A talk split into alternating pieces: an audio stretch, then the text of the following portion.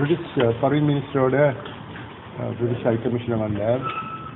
அவர் வந்து uh, புதிய அரசாங்கம் வந்ததன் பிற்பாடு uh, வடமாகாணத்தை பொறுத்தவரையிலே எப்பேற்பட்ட மாற்றங்கள் சிந்தனைகளில் இந்த மாதிரியான வேறுபாடுகள் இருக்குது என்று கேட்டுக்கொண்டார் uh, புதிய அரசாங்கம் எங்களுக்கு பல விதங்களில் நன்மைகளை செய்து வர்றதை காணக்கூடியதாக இருக்குது என்பதை நான் குறிப்பிட்டேன்.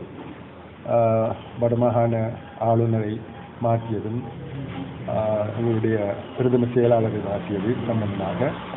ஆனால் இவை வந்து மிகவும் சிறிய விடயங்கள். பெரியது என்று பார்த்தால் இராணுவத்தை வழியெடுப்பதுதான் முக்கியமான ஒன்று. அல்லது இராணுவம் பிடித்திருக்கும் காணிகளை குறைத்து மக்களுக்கு திருப்பி கொடுப்பதுதான் முக்கியமான பிரச்சனை என்று அவர்களுக்கு குறி குறிப்பிட்டேன். ஆஹ், அவ்வாறு திருப்பி தருவதாக கூறப்பட்டிருப்பது என்று அதை பற்றி எனக்கு கூறினார். நான் சொன்னேன் கூறப்பட்டிருக்கின்றது. ஆனால் பிரதம மந்திரி தற்போதைக்கு இராணுவத்தினர் பிடித்து வைத்திருக்கும் இடங்களை இராணுவத்தினருடைய அந்த கேம்ப்ஸை முகாம்களை நாங்கள் குறைக்கப் போவதில்லை என்றும் கூறியிருக்கின்றார். ஆகவே அது ஒரு விதமான குழப்பத்தை உண்டு பண்ணுகின்றது என்பதை தெரியப்படுத்தினேன். நாங்கள் இது சம்பந்தமாக திரு சுவாமிநாதன் அவர்களுடன் பேசியதில் தேவையான இடங்களை வைத்துக்கொண்டு மிகு- மி- மிகுதி இடங்களை திருப்பி தருவதாக அவர் குறிப்பிட்டிருக்கார் என்றும் கூறினேன். திருப்பி தரும் காணிகளை நீங்கள் என்ன செய்ய போகின்றீர்கள் என்று கேட்டார்.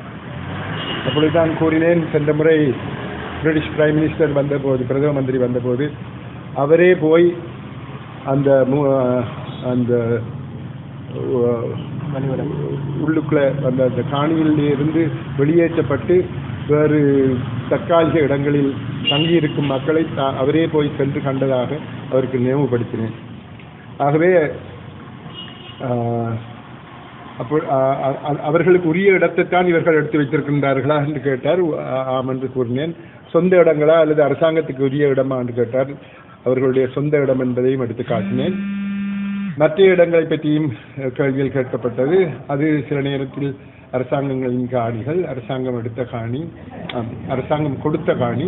அதனை சில நேரத்தில் மக்கள் அஹ், இந்தியாவுக்கு சென்று அஹ், சென்ற காரணத்தினால் அவர்களுடைய காணிகளை திரும்ப எடுத்து இந்த மாகாணத்துக்கு வெளியில் இருக்கும் மக்களை கொண்டு வந்து அங்கு குடியேற்றி இருக்கின்றார்கள் என்பது போன்ற அந்த பல விடயங்களையும் அவர்களுக்கு எடுத்து கூறினேன். அவருக்கும் பல விஷயங்கள் தெரிந்திருக்கின்றது. இது உங்களுக்கு பாரிய மாற்றத்தை ஏற்படுத்துமா என்று ஒரு கேள்வி கேட்டார். நான் சொன்னேன் மிக விரைவில் எங்களுடைய காலத்திலேயே இன்னும் ஒரு பத்து வருடங்களுக்குள் வடமாகாணம் தொண்ணூற்றி ஒன்பது வீதம் தமிழ் பேசும் மக்களை கொண்ட வடமாகாணத்தில் ஒரு பாராளுமன்றத்துக்கு ஒரு சிங்கள பிரதிநிதியை அனுப்பக்கூடிய ஒரு கட்டம் வரக்கூடும் என்று. அது எவ்வாறு அப்படி இருக்க முடியும் என்று கேட்டார். அவருக்கு நான் எடுத்து காட்டினேன் இந்த proportionate representative representation proportionate representation இந்த எலெக்ஷன்ஸில் அதுக்கு தமிழில் என்ன சொல்கிறது வீதா பிரதிநிதித்துவம். சம்பந்தமாக எடுத்து பார்த்தால் பன்னெண்டரை விகிதம் ஏதாவது ஒரு கட்சிக்கு கிடைத்தால் அந்த கட்சியில் இருப்பவருக்கு ஒரு அதில் உள்ளே செ- செல்வதற்கு இடமளிக்கப்படுகின்றது. அந்த விதத்தில் பார்க்கும்போது இவர்கள் யாவரும் ஒன்று சேர்ந்து ஆக குறைந்த அந்த தொகைகளை தங்களுக்குள் ஏற்றுக்கொண்ட தேடிக்கொண்டால் அவர்களால் ஒருவரை அனுப்ப முடியும் என்பதை எடுத்து காட்டும்போது அவர் அப்பொழுதுதான் இது ஒரு பெரிய பாரிய சிக்கலான விடயங்கள் எல்லாம் இங்கு நடைபெறுகின்றது என்று கூறினார். இதைவிட நாங்கள் வேறு என்ன விதத்திலே தங்களுக்கு நன்மைகளை தங்களுக்கு தாங்கள் எங்களுக்கு நன்மைகளை செய்ய முடியும் என்பதை கேட்டார் முக்கியமாக கூட்டுறவில் அவர்களிடமிருந்து எங்களுக்கு சில நன்மைகளை பெறக்கூடும். உள்ளூராட்சி சம்பந்தமாக நன்மைகள் பெறக்கூடும் என்பதை பற்றி குறிப்பிட்டேன். இந்த ஐடி அதுக்கு என்ன சொல்றது? தகவல் துறை சம்பந்தமாக பிரிட்டன் யூனிவர்சிட்டிஸையும் யாழ் பல்கலைக்கழகத்தையும் ஒருங்கு சேர்த்து ஏதாவது ஒன்று செய்ய முடியுமா என்பதை பற்றி ஆராய வேண்டும் என்று குறிப்பிட்டார். எங்களுடைய அலுவலர்களுக்கு ஆங்கிலம் அஹ், படிப்பிப்பது பற்றி பிரிட்டிஷ் கவுன்சில் உரிய நடவடிக்கைகள் எடுத்து வருகின்றது என்று பிரிட்டிஷ் ஹை கமிஷனர் கூறினார். ஆகவே இப்படி எவ்விதமான நன்மைகளை எங்களுக்கு பெற்றுத்தர முடியும் என்பதை அறிந்து கொள்வதும் இப்பொழுது இருக்கும் அரசாங்கம் வந்ததன் பிற்பாடு எங்களுடைய அது பற்றிய எங்களுடைய கருத்துக்களை அறிவதற்காகவும் தான் அவர்கள் வந்தார்கள். நாங்கள் கூற வேண்டியதை கூறிவிட்டோம். போர்க்குற்ற விசாரணை போர்க்குற்ற விசாரணை சம்பந்தமாக சில சில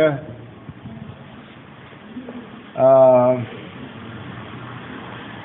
சில கருத்துக்கள் வெளிவந்து கொண்டிருக்கின்றன என்பதையும் நான் அவர்களுக்கு எடுத்து கூறினேன். அதாவது இது ஒருவேளை மார்ச் மாதம் இருபத்தெட்டாம் தேதி அந்த அவர்களுடைய தீர்மானம் தரப்படாமல் தாமதப்படுத்தப்படக்கூடுமோ என்ற ஒரு அச்சம் மக்களிடையே இருப்பதாக தெரிவித்தேன். தங்களை பொறுத்தவரையிலே அப்படி ஒரு தாமதம் இருக்க வேண்டிய அவசியம் இல்லை அல்லது இருக்கப் போவதாக தாங்கள் அறிந்து கொள்ளவில்லை என்றும் கூறினார். ஆனால் இதை தீர்மானிப்பது அந்த அந்த விசாரணைக்கு வித்திட்ட அந்த நாடுகள் தான் என்பதையும் அவர் தெரிவித்தார். வேறு ஒன்றும் அதை பற்றி பேசவில்லை.